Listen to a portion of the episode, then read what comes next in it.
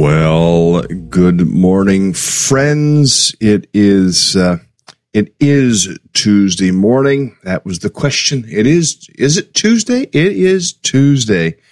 It feels like it should be Wednesday. Um, enough in the day yesterday to make it make it feel like it could could be Wednesday today, uh, and still didn't get through all the stuff I really needed to try to get through last night, and. Uh, but we'll go back at it this morning and take another day as it is uh, and uh, accomplish what we can accomplish. That's just the way the cookie crumbles.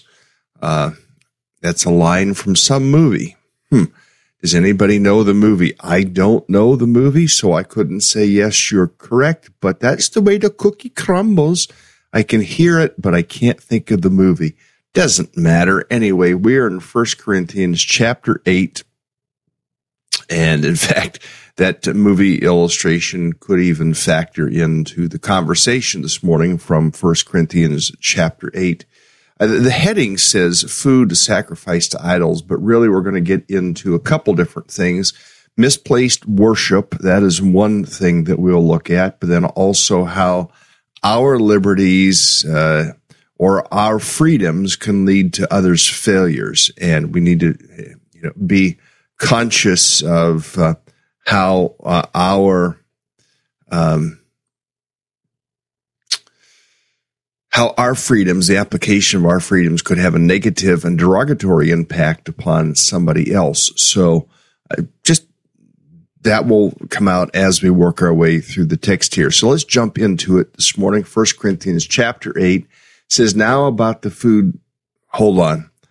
I don't know. Is that the movie? Let me go back. I said that it's the way the cookie crumbles. Uh, and Don is saying Bruce Almighty. Before I get further, I want to just comment: is that is that the movie? I don't know. It might be. Uh, and Don saying yes. I looked it up. So.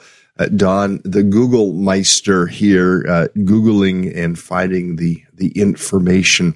It's, it's, funny because I think I only watched that movie one time, uh, but maybe I have seen that line, uh, that little clip used other places. Anyway, let's get into the text.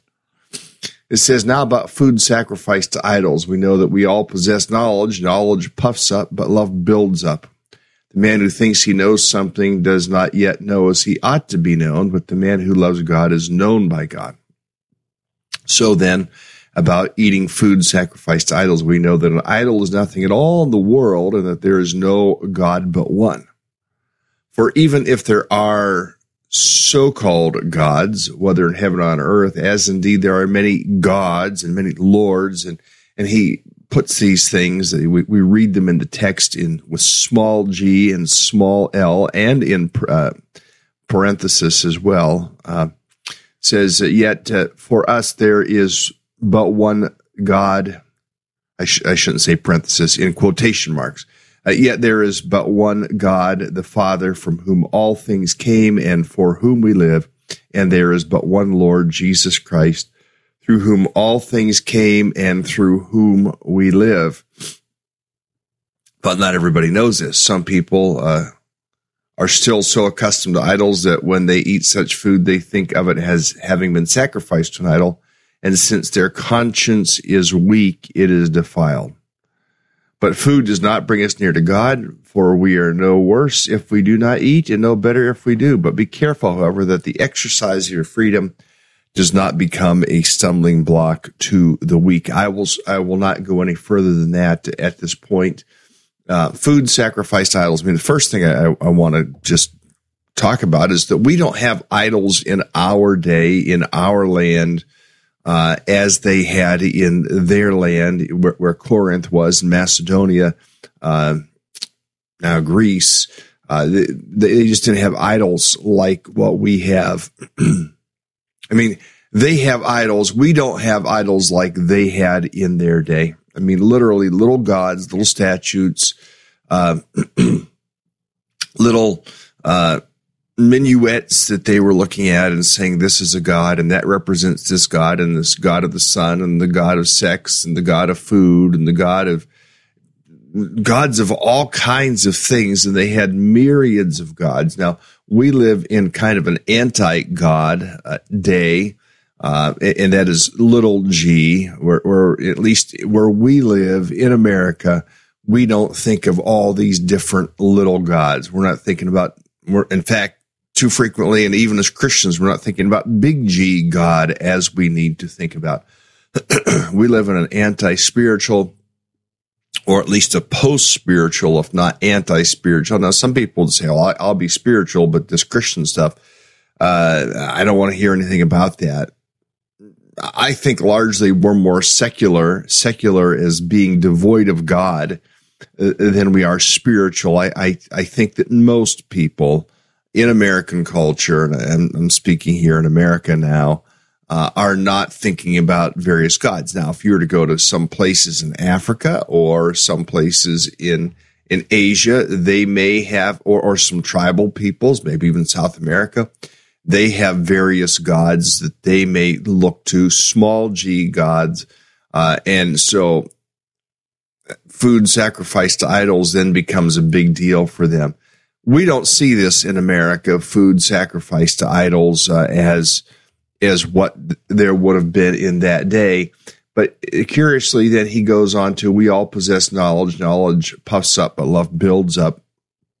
And by the time we get down into verse 9, we connect verse 1 with verse 9. Verse 9 says, Be careful that the exercise of your freedom does not become a stumbling block to the weak. Um, the knowledge, and, that's where he's going. Uh, knowledge puffs up, but love builds up. One that has the knowledge that there aren't any gods, but one God, the true living God, Jehovah God, Yahweh, uh, that He is the only God. And, and, so, all of you people that are wrapped up in this idol worship, you guys are just silly ninnies and uh, you don't know anything. And then this is where He now gets into uh, knowledge puffs up.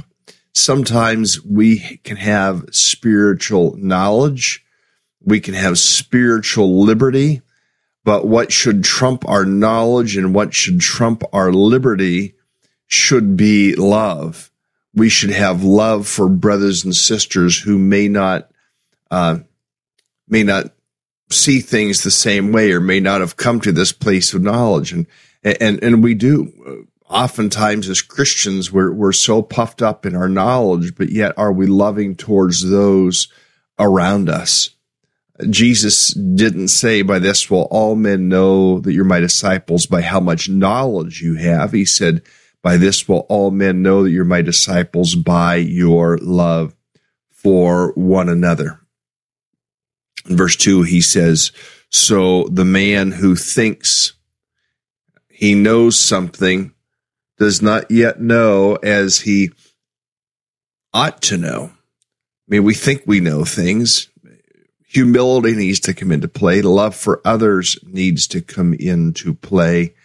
Uh, and we need to be careful that all the knowledge that we have. And have you ever been around a Christian that that is prideful in their knowledge? Uh, hopefully, I, I don't come across as prideful in, in knowledge.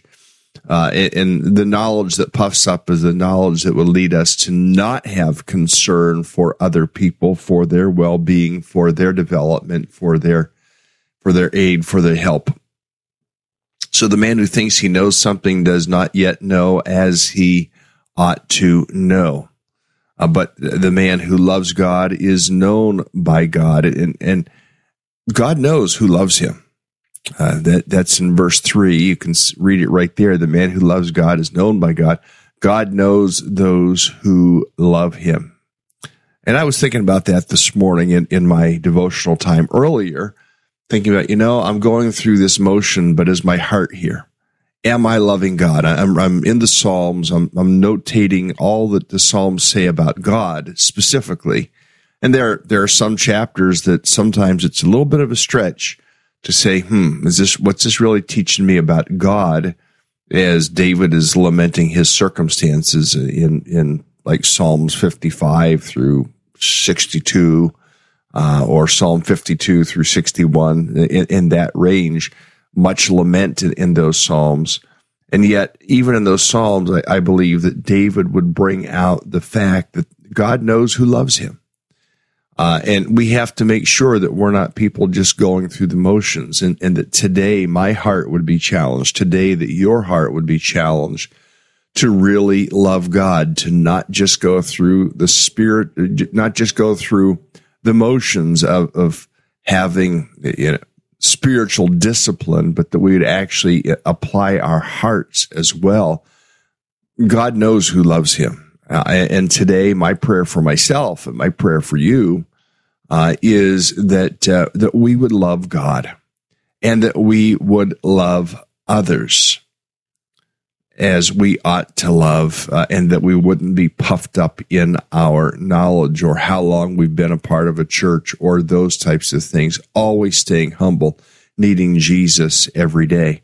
Verse 4 goes on, he says, So then, about eating food sacrificed to idols, we know that an idol is nothing at all in the world. There is no God but one. We'd be in agreement about that fact. Yet, if you were in a, uh, an African tribal place or uh, some tribal group in South America or uh, some people in, in, Asia who worship multiple gods, uh, we might have to think about what we're doing a whole lot more. Verse 5, he says, For even if there are so called gods, whether in heaven or on earth, uh, as indeed there are many gods and many lords, yet for us there is but one God, the Father, from whom all things came and for whom we live. There is but one Lord, Jesus Christ, through whom all things came and through whom we live. Now, he repeats himself in that verse. He underscores often the, the, the repetition is an underscore. There is one God, the Father, from whom all things came, uh, and for whom we live. There is but one Lord. So he talks about God the Father, one Lord, the Lord Jesus Christ, through whom all things came. Uh, and through whom we live. Now, this this gets into some Trinitarian thought, underscoring for those that would say, "Well, I I don't know that I you know, the, the word Trinity isn't in the Bible. And I've heard people say that. No, but certainly the concept of the Trinity is in the Bible. And, and we can read at least two of the Godhead here in verse six when it says there is but one God, the Father, through from whom all things came and for whom we live. There's but one Lord Jesus Christ through whom, through whom all things came and through whom we live. We can't live for, for two people. We're living for one God, God the Father, uh, God the Son, uh, and all things came from and through them. They were the ones that, that created all things in our world, and uh, they are the ones through whom we live. Our our breath, our uh, our sustenance, uh, our, our daily being is through God. We live for Him. We live through Him. And so the question that we would ask is simply looking at this verse is, are we living, are we aware of the fact that we're living through God? Uh, are we aware of the fact that we're living for God? Are we making the conscientious, concerted effort today to say, I will live for God? now, what impact does it have for us to live for God? Well, I, I think the impact it has for us to live for God uh, is is the impact of um, choice. I think it's the impact of how we think. I think it's the impact of how we go about our work. Uh, I think it's the impact of um, uh, many different things. And to be conscientious. I think it is being conscientious in our spending. I think it's being conscientious uh, in our entertaining. I think it's being conscientious in all these things, and and through Him, uh, through whom came all things, through whom we live. But it's a, a for, uh, through whom and for whom we're thinking about God. The fact that you were able to sit up this morning and out of your bed is a work of God.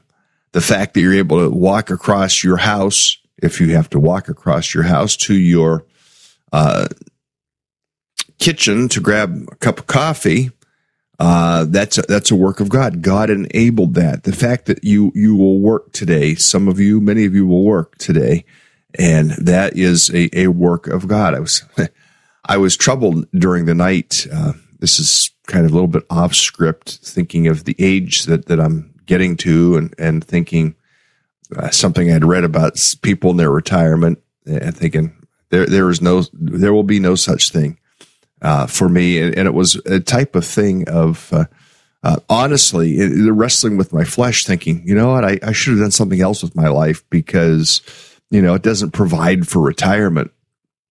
But yet that is uh, in uh, that is futile thinking. Um, our hope, our trust is in the Lord. How many people have lost hundreds of thousands of dollars in stock markets and things like that along the way, and and all of their retirement or a lion's share of it has just been evaporated like that. I mean, it it does happen, and uh, it it can be a very challenging, very difficult thing. Um, when we put our hope in those things. Our hope is in the Lord and our service is to the Lord. And friends, I'm probably talking to my own soul today more than, more than any of you, but just to be reminded, um, you know, there's a, there's a lot that comes uh, through uh, some of my different feeds about money and earning and, and, and you know, uh, side hustles that become more lucrative than the main hustle and uh, to be reminded of, of that to which God has called me uh, and that to which God has called you. And yet there's the challenge that comes uh, and the reminder that comes that we live through him and we live for him. And in whatever we do, however we live, we're living for the Lord. And I know that we have people in our listening audience that are in their 80s and still working, and perhaps out of necessity. And uh, uh, there are many people in other places around the world who will work their whole life because uh, retirement is is not something that that uh, that they ever had an opportunity for. Um, we live for God. Let, let me put this verse back up. Verse Verse 6 is, Yet there is but one God, the Father, from, from whom all things came and for whom we live. There is but one Lord, Jesus Christ, through whom all things came and through whom we live. Then he says in verse 7, but not everyone knows this. Some people are still so accustomed to idols that when they eat such food, they think of it as having been sacrificed to an idol. And since their conscience is weak, it is defiled. Uh, but food does not bring us near to God. We are no worse if we do not eat and no better if we do. Now, I think in our day, one of the things, especially in American culture, may not be food, may not be idols. It's probably alcohol would probably be one of the things that would be most, uh, uh, associated here with, with a section of scripture such as this. Uh, some people are so uh, accustomed uh, to the thought of alcohol as being sinful and wicked and evil. Uh, that, that if it were to touch their lips or if they were to see it touch someone else's lips, uh, they would think of it as evil. And it says, since their conscience is weak, it is defiled. Now, there are many things, uh, and, and, alcohol is one of them. Uh, cigars and pipes, that might be other things that you could look at. Some Christians would point and go, uh, you know, drinking alcohol is just evil. It's wrong. You should never do it. Uh, or smoking a pipe or a cigar. Uh, it's just evil. It's not something you should do. Now, I, will tell you honestly, uh, from, from my study of scripture, um, and, and, from where I, where I started in my Christian experience, uh, I, I, I always perceived, things like smoking as being wrong. It's not good for the body. And, and, you could make an argument there that because it's not good for the body, it's something that you shouldn't do. However, we don't see any prohibition directly against smoking uh, in in the scriptures. Uh, and so I know uh, people who are very confident in their faith, very confident in their understanding of scripture, who who enjoy cigars. Uh, and I had to grow to a point that I'd say, I don't know, I've been here 14 years, uh, maybe 20, 22, 23 years ago, uh, coming across some Christians from the South and they smoke cigarettes. And I'm like, wait, don't you guys know? I mean, this, I didn't say this publicly, but I thought it in my head, don't you guys know that how that, that that's sinful? It's not good for the body. And, and yet to realize in the South, uh, tobacco is a major industry and to realize, you know, how many churches were built as, as a result of the sale of tobacco. And, uh, and in the South, they did not share the view that maybe I would have up here in the North. And I had to process through my understanding of, of tobacco and tobacco use. Now, I still have never smoked any tobacco. I, I chewed tobacco till I swallowed a little bit one time and uh, heaved my guts out. And that was the end of that. That, sorry to be so graphic, but you know, it, it wasn't a case of, well, I, I had a moral, uh, consternation over the issue. My stomach and my tongue, and it just was like, nope, you ain't having none of that. Um, so there, there would be, uh, an example. Uh, alcohol is another example. And some Christians just think alcohol is sinful. I, I do not hold that view. I do not script, I do not think scripture holds the view that alcohol in itself is wrong. In fact, there's much in Jewish tradition, much in Jewish custom that inv- involves drinking of alcohol. Uh, especially at Passover time or various of the feast uh, and the four cups of wine that they would have, and, and it wasn't grape juice, friends. People who want to say, well, it's just grape juice. Well, okay, it might not have the alcohol content that some of our alcohols have today. I, I will, I, I will concede that much, but it was nonetheless fermented drink. It was nonetheless alcohol. Uh, and, and, part of Jewish custom. In fact, I believe in John chapter 2 that Jesus turned the water into alcoholic wine. Um, I don't think it was the, the, the better grape juice, you know, and you could say, well, yeah, but Jesus made the wine, but he made sure there was no alcohol content in it. I, I, I don't think so. I mean, that's just really reading a lot into scripture. Um, and there's a room in Romans chapter, uh, chapter 14 that deals with the issue of, of our liberties in Jesus and, and the drinking of alcohol is one of the things that makes the list. Food offered to idols, uh, drinking alcohol. I mean, th- those are a couple things and how we use days. Some people would say we should use, you know, uh, Sunday needs to be a, a special day and we shouldn't do anything else with Sunday except worship the Lord and you know, I would say that we put more time into watching a football game on Sunday afternoons than we do into worshiping the Lord. So those that say, oh, I'm setting aside the day for the Lord. Um, okay, really? Uh, now, friends, I, I like football. I'm just saying.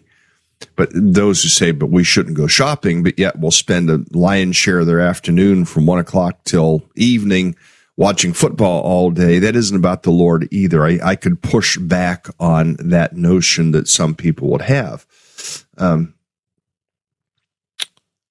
about how we use our days. But alcohol, I think, is one of those areas. And, and, and what we need to land on here is verse nine down at the bottom. In fact, let me just adjust it up. It's up at the top of the page. Be careful that the exercise of your freedom does not become a stumbling block to the weak. So I, you know, I, I, I would have the practice myself of thinking about, uh, imbibing and not imbibing, uh, in front of certain people. Uh, do I drink alcohol? Yes, I do. Uh, that, that's the answer to the question. And, uh, I, I, not frequently. In fact, uh, when, when asked on doctor's appointments, you know, do you drink alcohol? And they say how much, and they they the the answer they always come back with is, then you really don't drink alcohol. You know, every couple months, maybe have a beer, maybe. I don't drink any hard stuff uh, any longer. I don't really like wine. Uh, but even then, to be mindful, there are people, there are people uh, w- within the body of Christ that they really struggle with with alcohol. Now, I remember one man that had a problem with alcohol, and yet, as I observed him, he had an addictive personality. So he went from being addicted to uh, alcohol to being addicted to work, and and that was problematic for him. And and both were destroying his family. The alcohol was destroying his family, and he went from alcohol and got dried out and uh, AA and all those things. But then he was so addicted to his work that that was destroying his family as well uh, and even there, a model of of overwork and and how that can. Uh, in fact, I, I read about that in my devotional time this morning about how work gets in the way of God sometimes. Uh, and the way we work can become a stumbling block to other people as well. Either we don't work enough or we work too much or we're workaholics or those types of things. Verse nine simply says, be careful, however, that the exercise of your freedom does not become a stumbling block to the weak. Uh, if I'm around an alcoholic person and I, I, I joke about alcohol, that can cause them to stumble. If I'm around an alcoholic person and I, I order a, a drink while we're out to a meal, that can cause them to stumble. We need to be conscientious of others around us and how, what the impact of, of our actions can be. The language could be another area. There, could be a number of areas where, where you might have freedom in Christ to do certain things and yet it could cause someone else to stumble. Let me finish out this chapter. It says, for, for if anyone with a weak conscience sees you who have this knowledge eating in an idol's temple, won't he be emboldened to eat what's been sacrificed to idols? And he might even think it's, hey, this is to an idol. So this weak brother for whom Christ died is destroyed by your knowledge. And this is where he says earlier that uh, knowledge puffs up, but love builds up says when you sin against your brothers and now paul calls it a sin to not think about the, the, the weak consciences of our brothers in christ. Paul actually says it's a sin. So when you sin against your brothers in this way and way and wound their conscience you sin against christ. Therefore if what i eat causes my brother to fall into sin i will never eat meat, again so that i will not cause him to fall. This is a rather uh, extraordinary statement that Paul makes here that if what I eat causes my brother to sin, I will never eat meat again, so will not cause him to fall. Now, uh, that is Paul's personal conviction. I don't know that I would go as far as Paul has gone here. Uh, therefore, if if me drinking a Guinness Stout causes my brother to fall into sin, I'll never drink a Guinness Stout again. Now, I'm telling you, type of beer that I might like, necessarily not cause him to fall. Uh, Paul makes the statement, uh, "I won't do that." Now, maybe me putting this publicly, but I, I, I want to be transparent. I want to be real. I want you to know that, that there's a tension in this in our Christian liberties that we need to be aware of how our liberties can impact other people and choose to limit our limit, uh, limit our liberties for the sake of a brother or sister in Christ. Well, friends, it's been a half hour. We've made it our way through this entire short 13 verse chapter this morning. Uh, we would give thought to our worship of God. We'd give thought to how uh, the impact of how we live our lives impacts not only non Christians, but also Christians around us. That we would fortify and strengthen the uh, the brethren and, and not cause them to stumble uh, or to fall, uh, and that we'd be mindful in that way. Lord, help us today to live for you in such a way that brings you honor, that brings you glory, that brings you pleasure uh, help us to live in such a way, Lord, that uh, uh, is good for our brothers and sisters in Christ, that they too would be strengthened to live for Christ, that they too would be strengthened at times to perhaps limit, limit their liberties for the sake of a brother. Lord, help us to glorify you today in our words. Help us to glorify you today in our thoughts. Help us to glorify you today in our actions. Hear our prayer, Lord, in Jesus' name. Amen. Have a great day, friends. I'll see you tomorrow.